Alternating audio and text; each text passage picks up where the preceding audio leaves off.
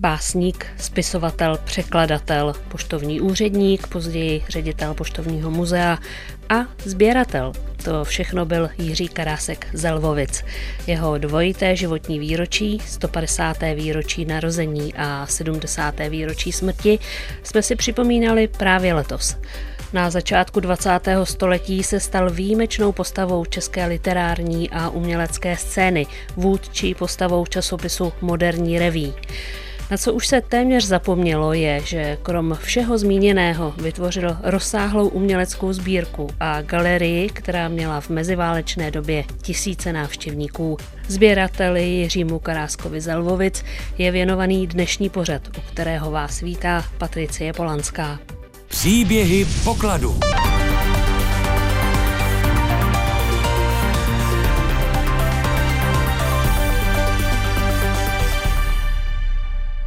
Vlastním jménem Josef Karásek se narodil 24. ledna 1871 a zemřel 5. března 1951. Byl svědkem bouřlivých proměn přelomu století, dvou světových válek i přechodu společnosti ke komunismu. V archivech Českého rozhlasu se dochovala vzácná nahrávka z roku 1929. Jiří Karásek z Lvovic přednáší svou vlastní báseň pozdrav v nekonečno. O zvuku, který zvolna opouští šmerci, jdeš v dálku v nezrozený den, jdeš v nezrozenou, tajemnou jdeš říš, bys ucvěl navždy v desku zachycen, až nebude mne, náhle promluvíš sluch příštích lidí, dosud nejsou tí, k ním mrtví dávno budu hovořit o touhách marných, touhách horoucích, jež oklamali srdce mé a cit. Nic nejsem teď, jen přelud, matka pouhá. Nic nejsem teď, jen nezřetelná touha, jen fantom, stín, jenž mezi lidmi bloudí, se srdcem přese, osud Boha soudí. Až zemru, teprv budu. Mrtí zrodí se moje bytí, sejde v tvar, jenž věčný, žít bude potom život O jeho druhé velké vášni, tedy umění, dnes už ví málo kdo a přitom nejprve ve svém bytě z platu poštovního úředníka schromáždil kolekci, která čítá desetitisíce položek. Pro podrobnosti jsem zajala do památníku národního písemnictví, který od poloviny 50. let takzvanou Karáskovu galerii spravuje.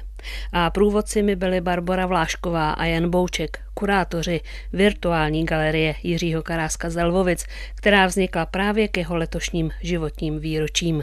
Co tedy sbíral? Skoro všechno. Ta sbírka je neuvěřitelně eh, různorodá. Eh, od kresby a grafiky, na kterou tedy Krásek se primárně zaměřoval, a přes ale samozřejmě obrazy. Krásková galerie obsahuje velkou sbírku plastik, ale také plagátů, map, mincí. Je tam všechno možné. Karásek tím, že pracoval jako úředník na poště, později tedy byl ředitelem poštovního muzea, tak byl především limitován finančně, protože všechny ty sbírkové předměty, které v té první fázi existence jeho sbírky kupoval hlavně na aukcích, ať už v Praze nebo ve Vídni, tak kupoval ze svého platu poštovního úředníka, který byl poměrně malý.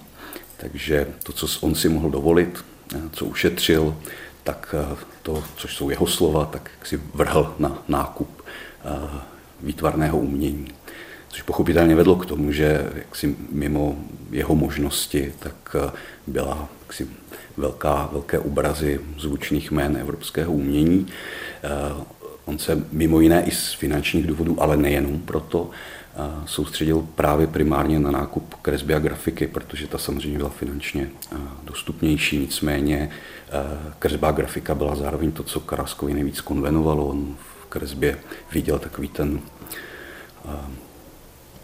takový ten jaksi nejlepší primární výtrysk nějaké malířovi, kreslířovi, tvůrčí inspirace, kterou potom, když malujete nevím, olejový obraz, tak prostě se to postupně zahlazuje, když to ten, ten výtrysk té inspirace v kresbě a, a toho, jak si té vnitřní eh, malířské maníry, tak pro Karáska byl, byl velmi důležitý. Proto se zaměřoval také na, na kresbu a na grafiku.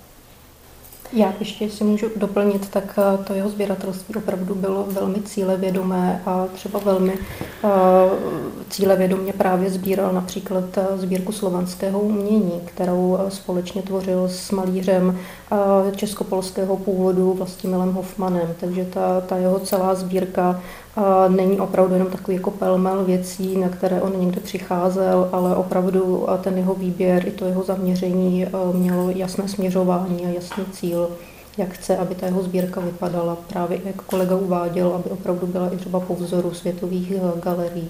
Inspirací mu byla návštěva vídeňské Albertiny, tamního kabinetu grafiky a kresby, která ho nadchla natolik, že se rozhodl, že by chtěl v Praze založit něco obdobného.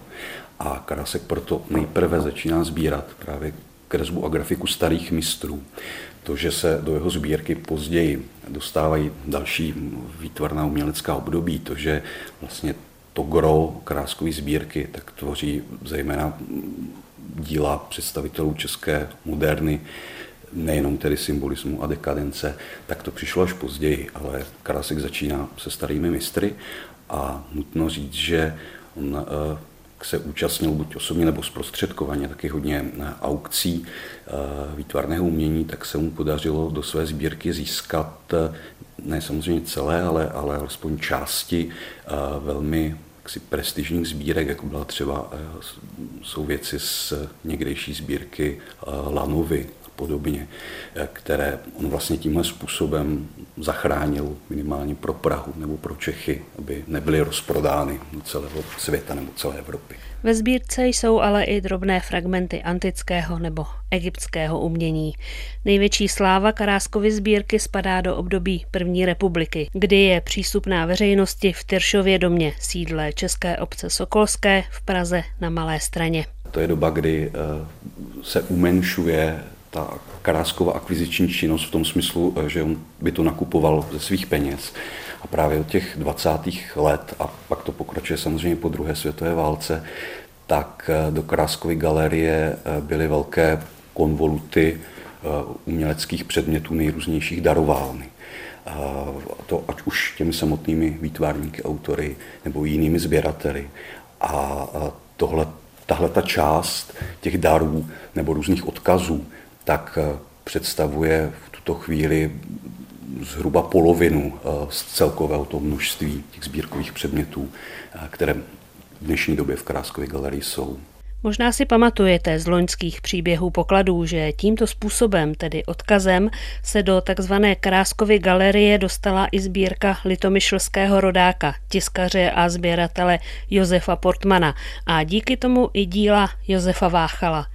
Ale nejen ona, pokračuje kurátor Jan Bouček. Nebo je to třeba velký, velký konvolut, eh, je to výtvarná sbírka Jarmila Krecara, což byl eh, literát, knihovník Národního muzea, představitel takového toho úplného závěru eh, časopisu Moderní reví. Takže to je také součástí Karáskové galerie, ale to jsou všechno věci, které se do galerie dostávají až po Karáskově smrti. Ta galerie, byť už tedy fungovala, nebo jak si byla pod hlavičkou památníku národního písemnictví od 50. let, tak eh, ještě samozřejmě do přírůstkových knih galerie se neustále zapisuje až téměř do konce 60. let. A tak dnes čítá Karáskova galerie na 50 tisíc výtvarných položek. I když jen zhruba polovina z toho je výsledkem přímo sběratelské vášně Jiřího Karáska Zelvovic, jde o úctyhodný výkon.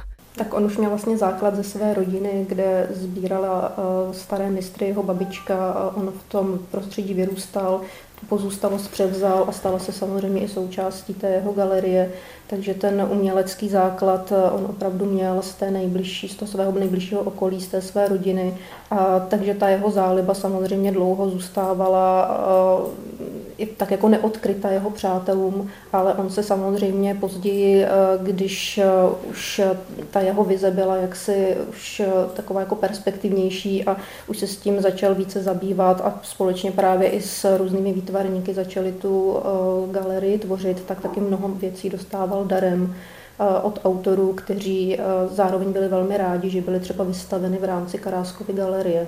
Kurátorka Barbara Vlášková.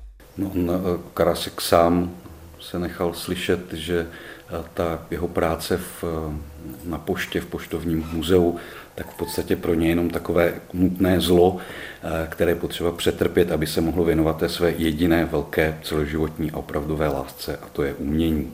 Jiří Karásek z Lvovic nebyl, pokud tedy mluvíme o výtvarném umění, sám aktivně činný. Ale ono je zajímavé, že Karásek byl i co se týče vlastně výtvarného umění like a sám to eh, často přiznával, že není úplně schopný posoudit, jestli eh, ty věci, které se mu nabízí ke koupi, nemůžou být náhodou kopie.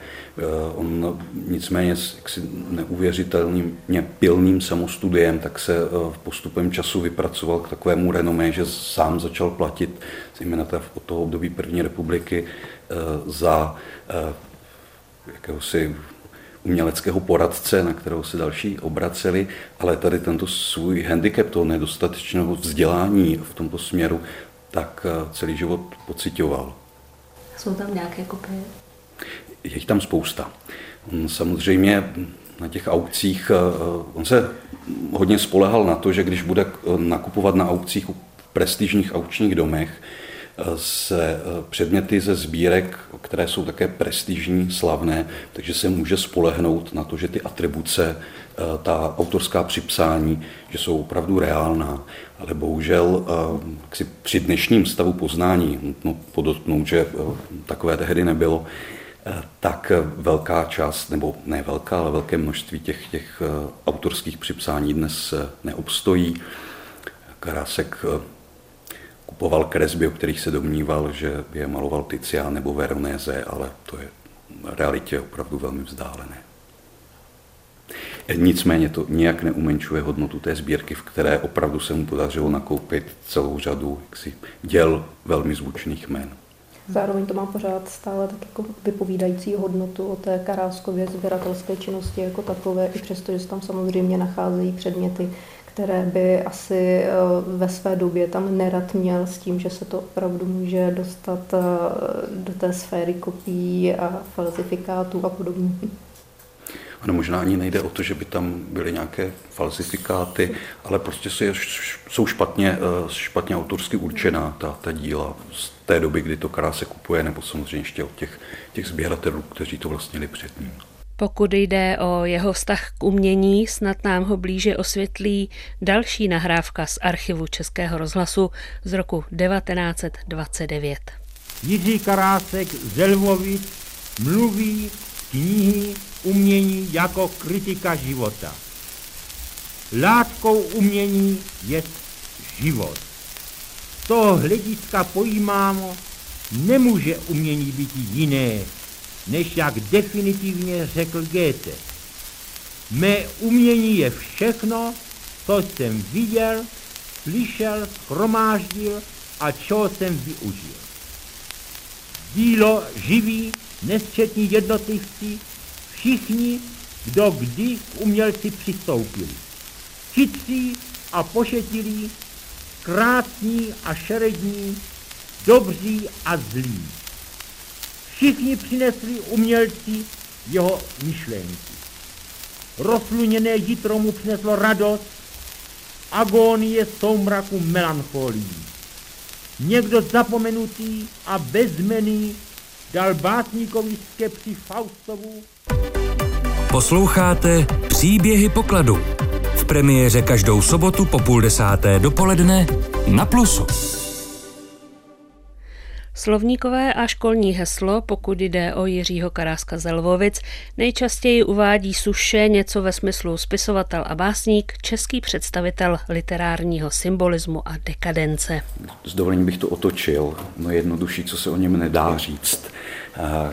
Karásek přestože je tak trošku zjednodušeně zařazován mezi dekadenty a tím si automaticky člověk představí nějakého Dandyho a bouřliváka, tak co Jiří Karásek rozhodně nebyl, tak byl bo, tak bohem, který by žil nějakým jako divokým, zhýralým životem. To opravdu ne, on spíš byl takový tichý úředník na poště, který celým svým srdcem byl oddaný své vášni a, spíš asi vhodnější si ho představit u pracovního stolu. Šeřele, mm-hmm. ano, šeřele pracovně probírá bibliofílie a probírá se kresbami a grafikou.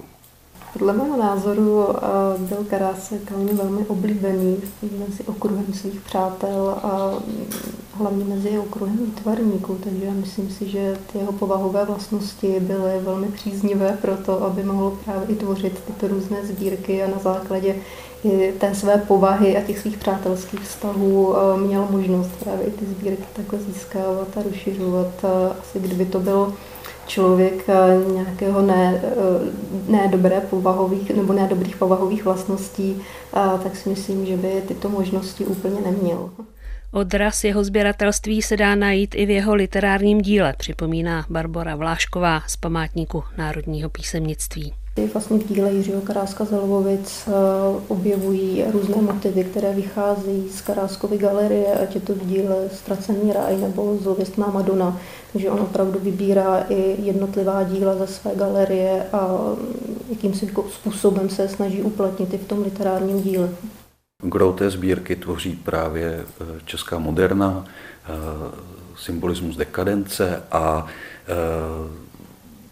základem tak jsou eh, díla výtvarníků, kteří se právě pohybovali kolem, eh, kolem časopisu Moderní reví, je to Karel Hlaváček, František Kobliha, řada dalších, že to byly všechno Kráskovi, buď to přímo přátelé nebo spolupracovníci, kteří mu jaksi velké hm, konvoluty eh, svých děl darovali. Případně tedy se Karásek pak zase na různých aukcích, což byl třeba případ sbírky jeho spoluzakladatelem moderní revír Mušta Procházky, který měl velmi zajímavou sbírku obsahující kresby Karla Hlaváčka, kterou chtěl Karáskovi eh, darovat. Bohužel on předčasně zemřel, takže ta eh, Procházková sbírka se rozprodala Karásek vlastně zpětně získává tedy alespoň ty, eh, ty kresby Karla Hlaváčka, které opravdu tvoří jako možná i ten nejznámější dodnes, jak mezi laickou veřejností nejznámější eh, základ Karáskovy galerie. Jsou především třeba ilustrace k Procházkově, eh, Hlaváčkově ilustrace k Procházkově, eh, cyklu básnickému bylo duše a podobně. S rozrůstající se sbírkou a nešlo jen o grafiku, kresby, plagáty a podobně, ale také o několik desítek tisíc knih, řešil Jiří Karásek Zelvovic velmi praktický problém. Kam sní? Nakonec došlo k dohodě s československou obcí Sokolskou s podmínkou, že svou sbírku bude do konce života spravovat. A v květnu 1925 bylo otevřeno prvních pár výstavních místností pro veřejnost právě v Tyršově domě ten Tyršův dům eh, se mu vlastně nabízel eh, ohledně té kapacity, kde zpočátku vlastně bylo pro Karáskovou galerii vyčleněno pouze 6 místností, později se to rozšířilo až na 16 místností, takže ten eh, počátek té jeho sbírky, která měla být vystavena, nebyl také úplně jednoduchý. Nicméně poté se tam ta sbírka opravdu rozrostla ale nebyl, nebylo to opravdu jakoby snadné tu jeho sbírku někam tak jakoby umístit jako celek, takže ten Tyršův dům vlastně, vlastně jako nabídl tuhle tu možnost umístění té sbírky. On předtím uvažoval třeba právě o Strahovském klášteru v době tedy hmm. první, první republiky, z toho nakonec se šlo paradoxem dějin pak eh, ve Strahovském klášteře po druhé světové válce eh, se ta sbírka eh, ocitla, alespoň tedy částečně. Víme, jaký o ní byl zájem? Ale teď myslím v tom Tyršově domě tedy. Eh, víme, jaký byl zájem? Veliký. Veliký. Když se to otevřelo, tak eh, slavy nevím přesný počet návštěvníků, ale samozřejmě máme zachovalé mm, návštěvnické knihy a, ty počty šly do, do vysokých tisíců. V Karaskou galerii to byla taková vlastně pražská atrakce tak navštěvovala řada významných osobností, mezinárodní a diplomatické návštěvy. A samozřejmě jedním z návštěvníků Karaskovy galerie tak byl Tomáš Garik Masaryk a celá řada dalších lidí významných, významných men meziválečného období.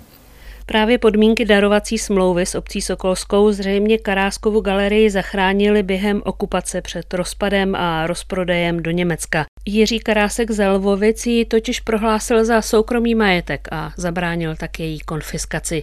Část sbírky ukryl u přátel, galerie pak byla během války evakuována z Tršova do Chodkova paláce. On se opravdu velmi intenzivně snažil tu sbírku pořád udržet v celistvosti, i když potom po válečném období netušil, jak, jakým způsobem ta sbírka může dopadnout.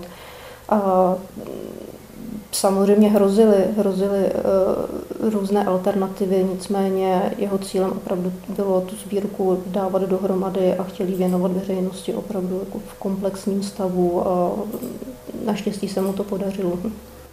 Pak je tedy nutno říct, že se jí podařilo zachránit i takzvanému kuratoriu, které on inicioval po roce 1945 byla Kráskova galerie v Tyršově domě nakrátko obnovena. Po převratu v roce 1948 ale byla část děl slovanské sbírky zabavena a přesunuta do depozitáře Národní galerie. Těžce nemocný Jiří Karásek z Lvovic ještě stačil před svou smrtí v roce 1951 převést zprávu galerie na kuratorium pod vedením starosty Československé obce Sokolské Josefa Truhláře.